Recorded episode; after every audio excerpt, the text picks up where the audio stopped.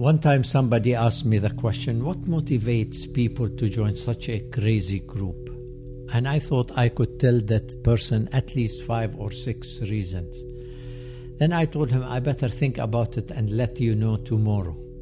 By the next morning, I had 25 reasons why people are attracted to ISIL. Muslims Christians and, and the, the zombie. zombie apocalypse. Muslims, Christians, and the zombie apocalypse. And the zombie apocalypse. Welcome back. Yeah, we got a great show today. In the intro, you heard Dr. Nabil Jabbour, and we've got an interview with him. This show is titled uh, 10 Reasons Why Muslims Are Eager to Join ISIS. Yeah, tell me, Trevor, why did we get Dr. Nabil Jabbour to talk about this? This is his sweet spot. This is his expertise. He's been studying Islamic radical uh, ideology for a very long time. He's got several books out on the topic. This is what he did his PhD in, and he is the sort of you know one of the leading experts regarding sort of the process and the worldview of Arab Muslims, particularly in the developments of jihad ideology. And where is he from? Uh, born in Syria, raised in Lebanon. Uh, he is an Arab Christian, uh, but gives a wonderful sort of full picture of what it's like in the in the Muslim world and kind of all of the sort of uh, interactions going on. Yeah, th- this actually this topic is one of those topics that I'm so super excited to talk about because I, I think of all things that people ask me about, like what we do with our podcast, um, we're like, yeah, we talk about ISIS a lot because uh, ISIS is in the news a lot, and people are really worried about ISIS, and you know they're they're crazy and, and things like that. So this is one of those uh, topics that we always want to cover. So right off the beginning, we'll just start with the questions. Basically, are surrounding, uh, you know, Dr. Jabbour. Tell us why are Muslims eager to join ISIS, and he just kicks it right off with this idea.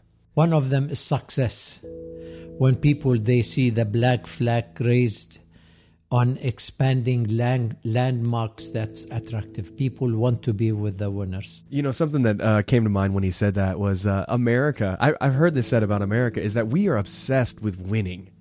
And you know, I was thinking, you know, like this that is a real compelling reason. Like if you think that someone is winning, you kind of want to be a part of that. Like, you know, people that join uh, sports teams at the very last minute, they've never watched football in their life, and all of a sudden they're watching the Colts or, you know, uh, things like that. this is a really interesting point. Yeah, and, you know, media is partly responsible for this idea, right? The idea of success. When you watch the news in almost every other sort of news media clip is about some attack or something that's happened that ISIS has orchestrated, I can't help but think they're incredibly successful myself. Oh, yeah and and all the people that are claiming to be ISIS, we don't know if they are right. They're just these groups. Who knows who they are, where they're from, but they claim ISIS. And right, you could have like a lone wolf terrorist attack, and they say that they're doing this by ISIS, and I, you know, I don't know that ISIS is going to like say no, that wasn't in our name. They may just say, yeah, sure, we'll take it. Yeah, but yeah, we'll take it. Yeah, anybody that is doing anything now with sort of terrorism automatically gets lumped together with ISIS, and it's almost as though terrorist groups have sort of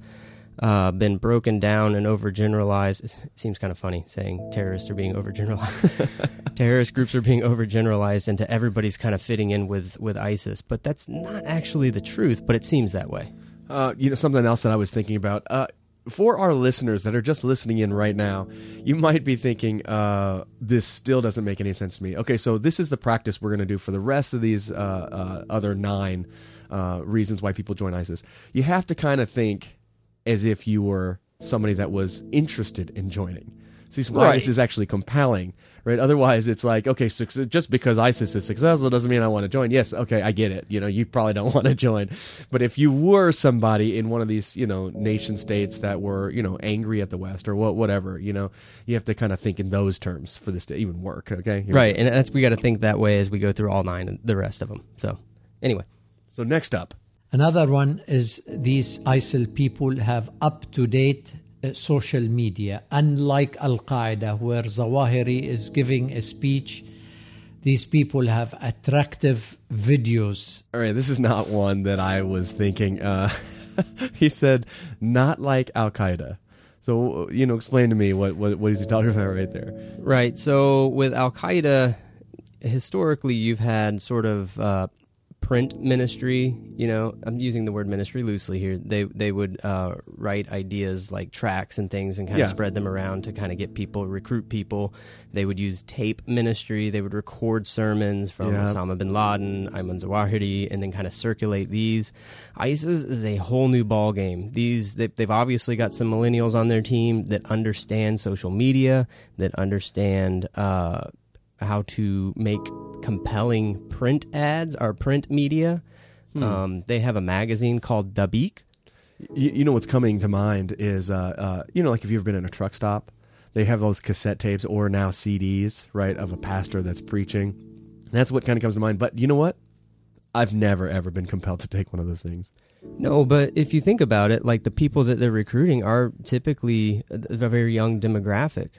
Right, right, right. That's the people they're after. So the guy that might actually take that CD probably is a lot older, right? And so you're saying that um, ISIS is being successful because they're they're reaching the, the, the target group. Yes, and they're utilizing social media, and particularly, we'll put a, a link in the show notes to this magazine that they produce. It's called Dabiq. We'll do an entire different episode on why they call it Dabiq. It's actually a reference to a geographical point in Syria, and that place is meant to be the place where the end of the world sort of takes place. This is the sort of apocalyptic end of time location and so they've named their magazine their print magazine which is it's full gloss full color uh, very sort of compelling. It almost looks like a sports magazine when you're reading through it.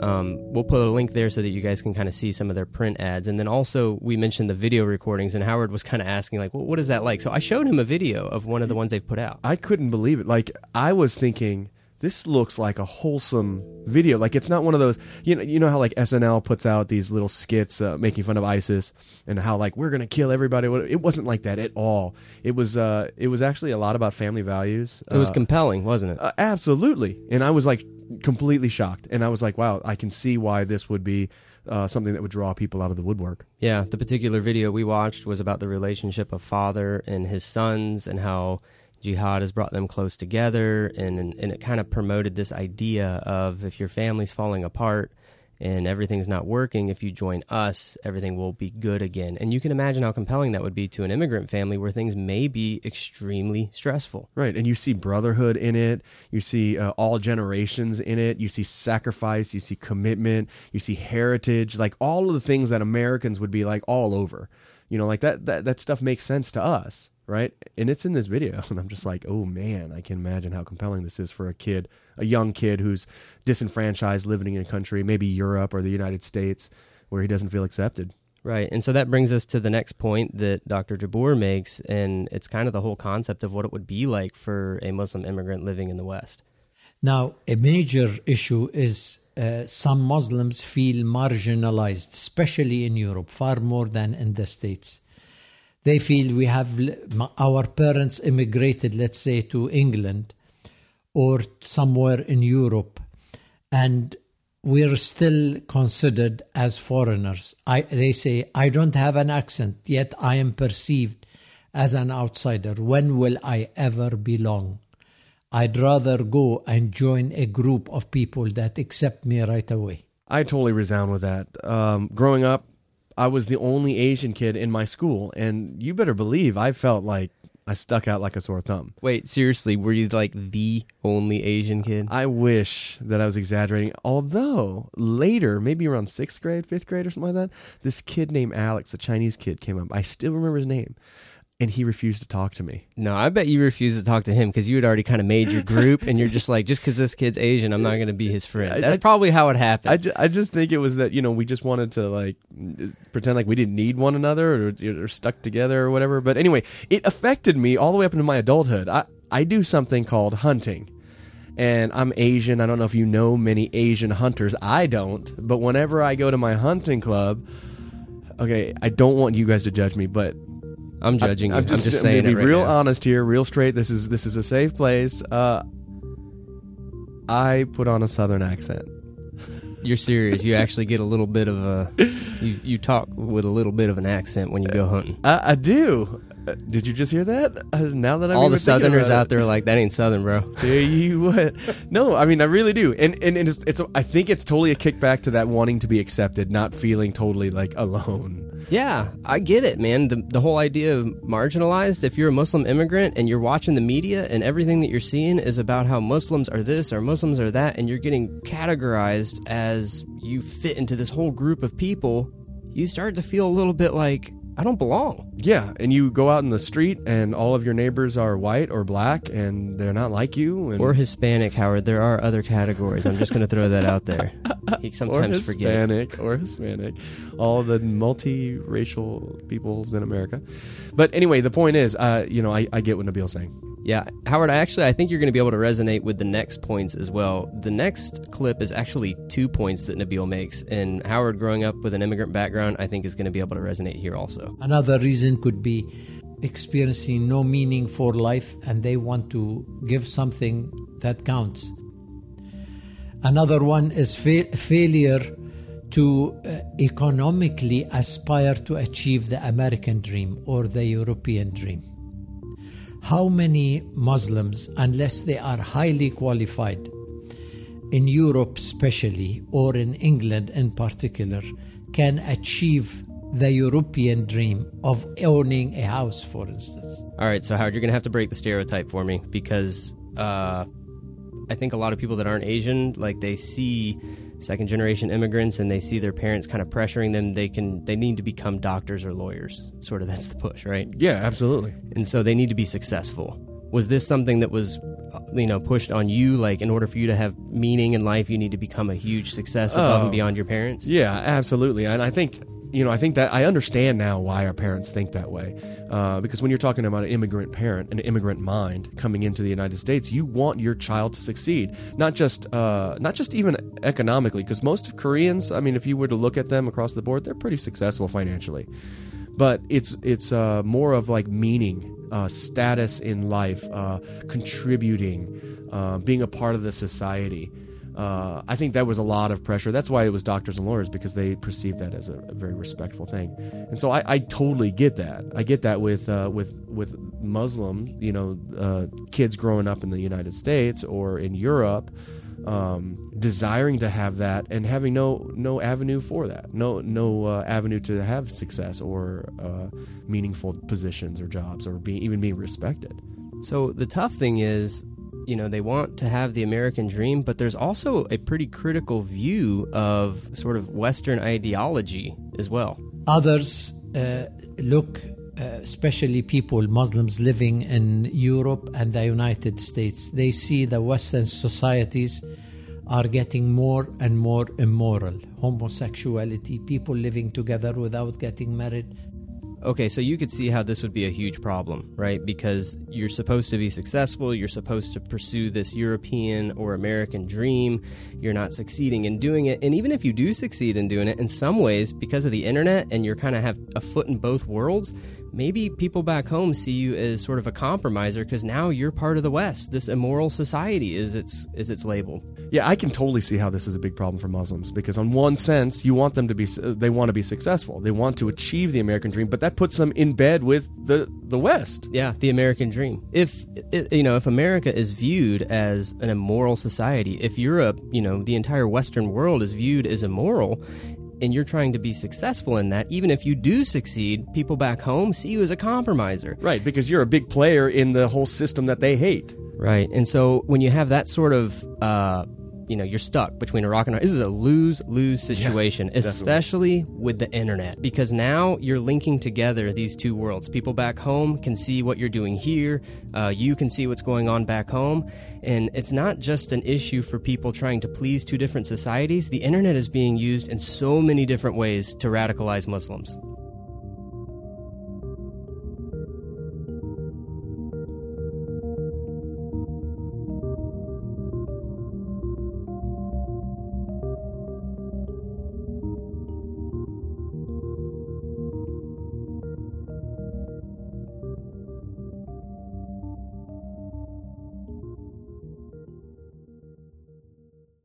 All right, so this show wouldn't be possible without sponsors. And at this point in the show is where if you want to partner with us, we would put your ad. So if you want to be a part of the show, you, You want like- to partner with us, You like what we're doing? you want to be on our team, what have you, Bring this show to the world. then email us and let us know.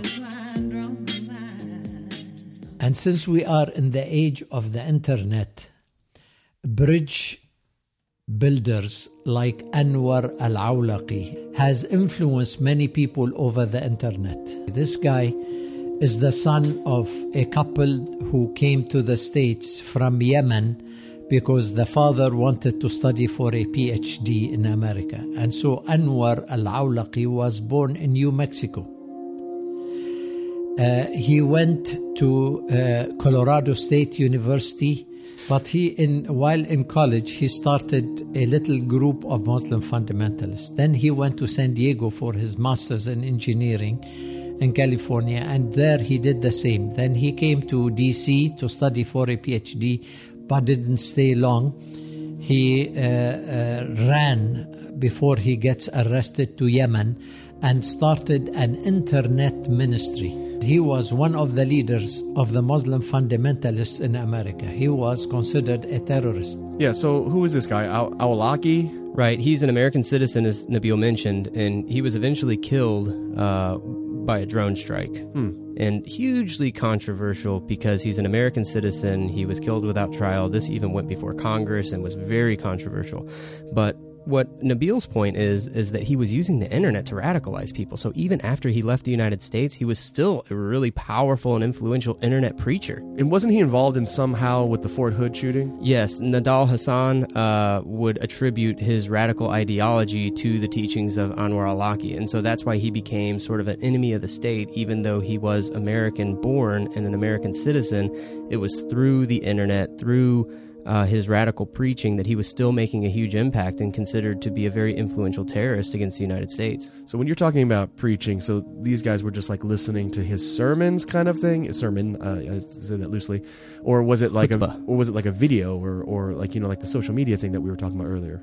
Uh, Alaki had both. He had, you know, YouTube sermons that he had done. He had had interviews, and you kind of, if you trace Alaki, and this is probably a little bit off base here, but just for those of you that are interested, you can sort of even trace the progression of his radicalization. You can hear some of his early sermons that are a little bit more sort of docile, more balanced, and then you start to see a progression of radicalization, and then he becomes more and more sort of angry and more and more preaching a radical sort of message of hate. And so eventually he is is killed as a terrorist. Uh, how much of the internet influence, uh, you know, for radicalizing Muslims would would you attest to or give to Awlaki?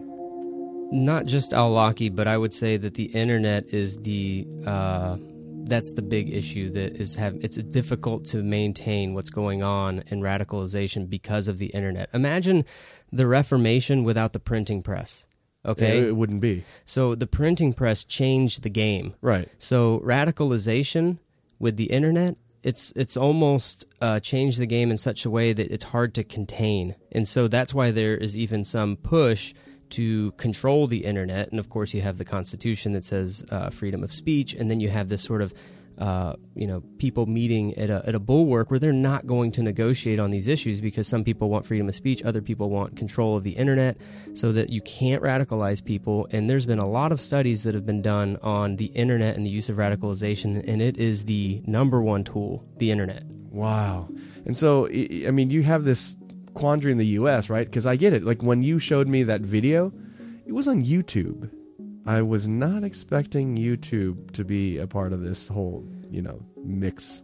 No, and there's a huge push to make YouTube remove videos, to not allow ISIS to have Twitter feed, to uh, not allow ISIS to post things through Facebook. And yeah, these are all American companies. That's right. And so they're obviously uh, in a between a rock and a hard place too, because their constituency is saying that we want freedom of speech, and you Right. can't you can't sort of uh, monitor these things. Right, Because what, huge yeah, because who says you know what's free and what's not free? But but the terrorist watch list. I mean, I think that's a good indicator of whether something should be pulled off. and a lot of that stuff gets uh, looked at through the Patriot Act, and they're able to find loopholes into how you know freedom of speech doesn't apply to certain scenarios, and so there is uh, some uh, government sort of oversight on some of these things that you know you and I aren't even aware of, and I don't know that we could be aware of them, but you know it's there. The bottom line is the internet is being used to promote sort of war propaganda, and it happens through print media, it happens uh, through film like YouTube. And it's not just about showing like what ISIS is about, it's also uh, sort of exposing the ideas that they're fighting against. And so it, you don't have to do much of a YouTube search uh, to see that Israel uh, it kind of stands at the center of a lot of the tension. And there are some pretty hateful videos that are created uh, as propaganda against Israel. And Israel, in turn, promotes some of their videos against Palestine and sort of this Israeli Palestinian, uh, you know, war of ideas happens on the internet as well. And Israel is a big idea when it comes to what's going on in the Middle East. Yeah, I, I know that this is a loaded question, so forgive me. But if you could just give me in one sentence, one sentence, what is up with Israel in the Muslim world? Why do they hate Israel? For those of us that are, that are listening that have no idea, why?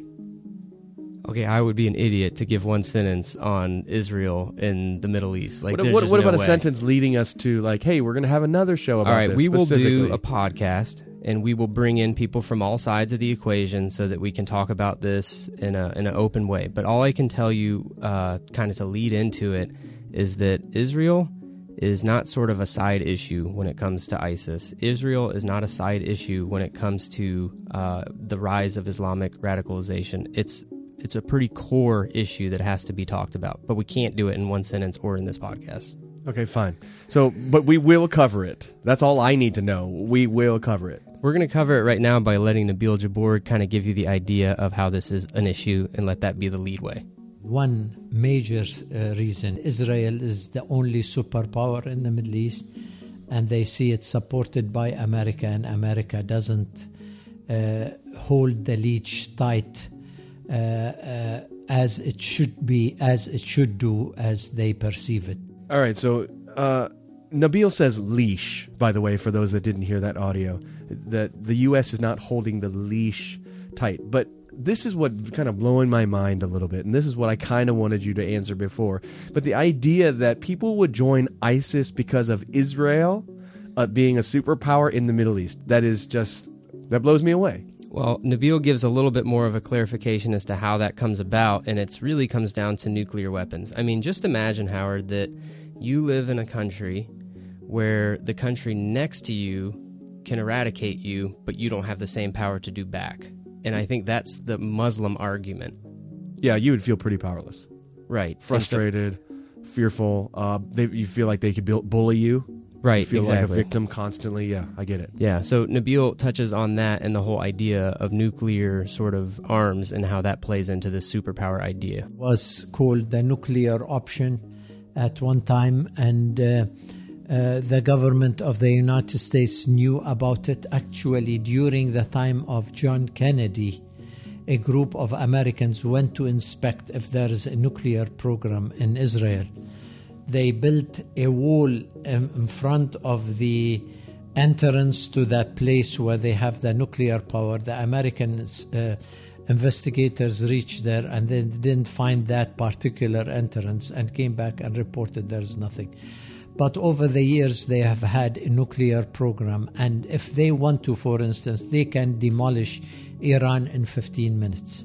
And they don't want another country in the Middle East to have nuclear power so that they will continue to be the only superpower in the Middle East.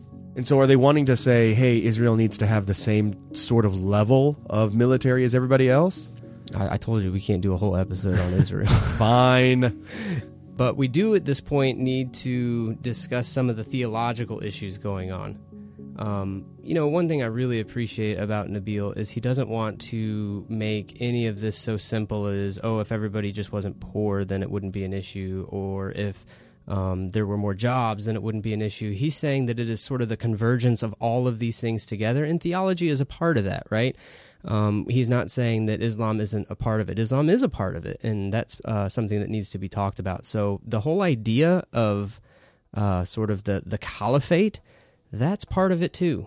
They want to have a caliph. There is this longing. Imagine if Catholics one day, after the death of the Pope, cannot agree on who will be the future Pope. How will Catholics around the world feel That's how many Muslims feel today. Although the head of Al Azhar Seminary, which is the largest Muslim seminary in the world, he said the caliphate is finished and daydreaming about that is useless. That sounds pretty hopeless. Um, I guess the question that comes to my mind is let's just say there was a caliphate. Does that mean that Islam comes under unity? Well, that that's just it. They are saying there's a caliphate. Abu Abu Bakr al-Baghdadi is saying he is the caliph, Yeah, but he's the guy that's Islamic in charge State. of ISIS. right? But he's saying it's not just ISIS like the uh, Iraq and Syria. Now Right, he's it's- saying it's the Islamic State. The whole world Right. fall under the banner of Islam. But nobody agrees. No one agrees. Some agree. Uh, I shouldn't say no one. Some agree, and some are following, no doubt. But there have been caliphs in the past. There have been caliphs in the past. And did that create unity with all the Muslim world? Well, it depends on which period of time in history you're talking about. So, for instance, most of the Islamic State is going to reference the unique four caliphs of the unique Quranic generation, talking about the first four caliphs of Islam. But even within those four caliphs of Islam, there's no unity. I mean, two of them are murdered by the Muslim community. And so there's never a point in time where there's sort of this unified uh, Islamic state that all works under this one idea. They're always trying to figure out how do we. What what I would say that history shows is an Islamic empire rises and then it usually falls at the hands of another Islamic empire. So, so what's the big payoff for a caliph? A caliph? Wh- What is it that they really want in the caliph to see happen? Well, it's kind of like uh, you you have your apocalyptic sort of uh, preachers that are looking for an end time sort of battle, and they really do believe, and that's what I think is dangerous about guys like ISIS is because they are driven by sort of an apocalyptic ideology. The some of the leadership, not to say that everyone in ISIS is driven by this, they're not. Some of them are driven by a paycheck. Some of them are driven by uh, they want to be a part of something. Some of them are driven by Islamic eschatology, an apocalyptic sort of war that's supposed to happen there near uh, Damascus, near Aleppo in Syria. Wait, wait, That's wait. what's driving it. to drive them to this Judgment Day battle. This is what they want. yeah, we got to do a whole nother podcast on Islamic eschatology and Judgment Day. That's that's two battle. podcasts you promised me in this podcast. I want to keep them to 30 minutes. So, for the listener's Okay, sake, right okay. now, we're just going to say that there is a desire among many Muslims to have a caliph, but there is no agreement across the board as to how that's supposed to come about. In fact, there is no agreement as to whether or not it should even come about, as Nabil pointed out. And, you know, I don't want to give the impression that everybody that is joining the Islamic State is necessarily desiring the caliph. Sometimes you know, you don't have much choice. And Nabil kind of points that out here.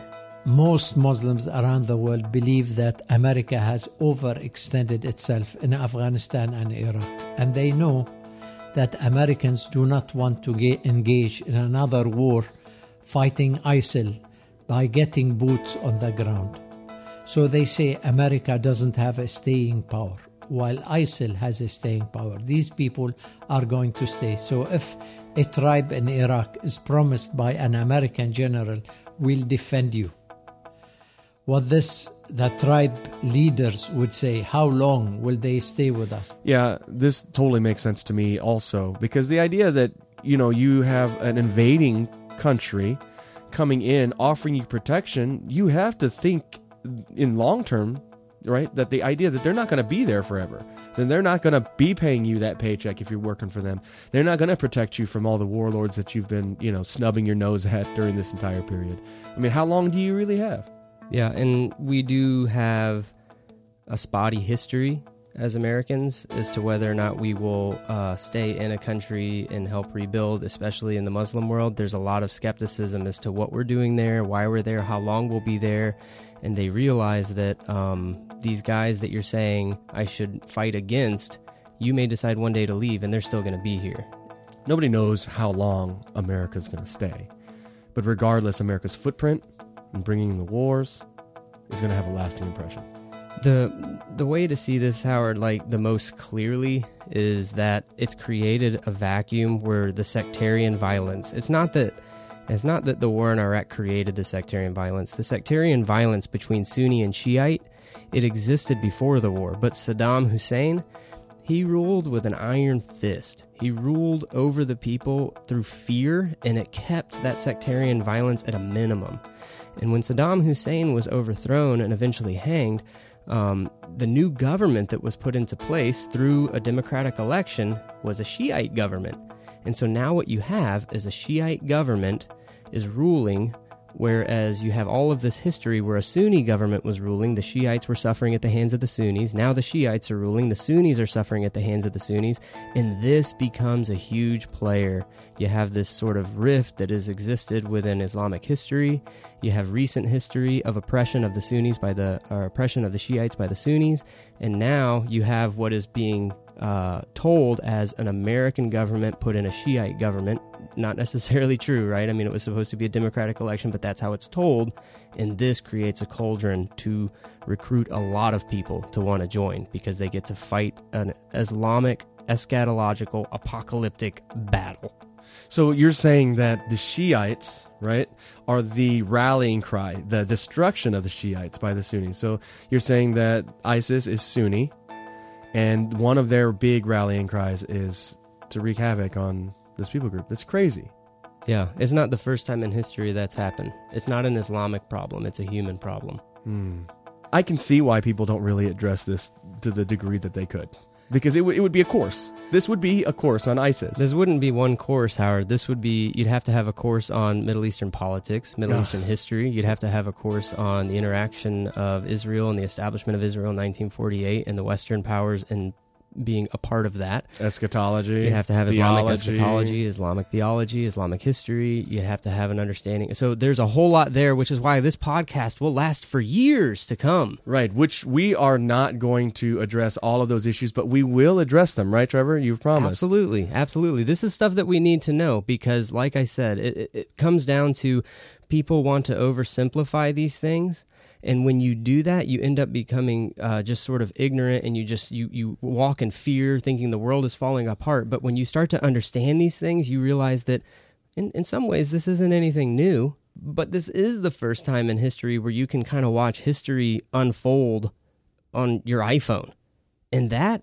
I think it scares people. Yeah, and I think I have this feeling, right, that this podcast, this episode specifically, is going to be too short or it's going to be too long for some people.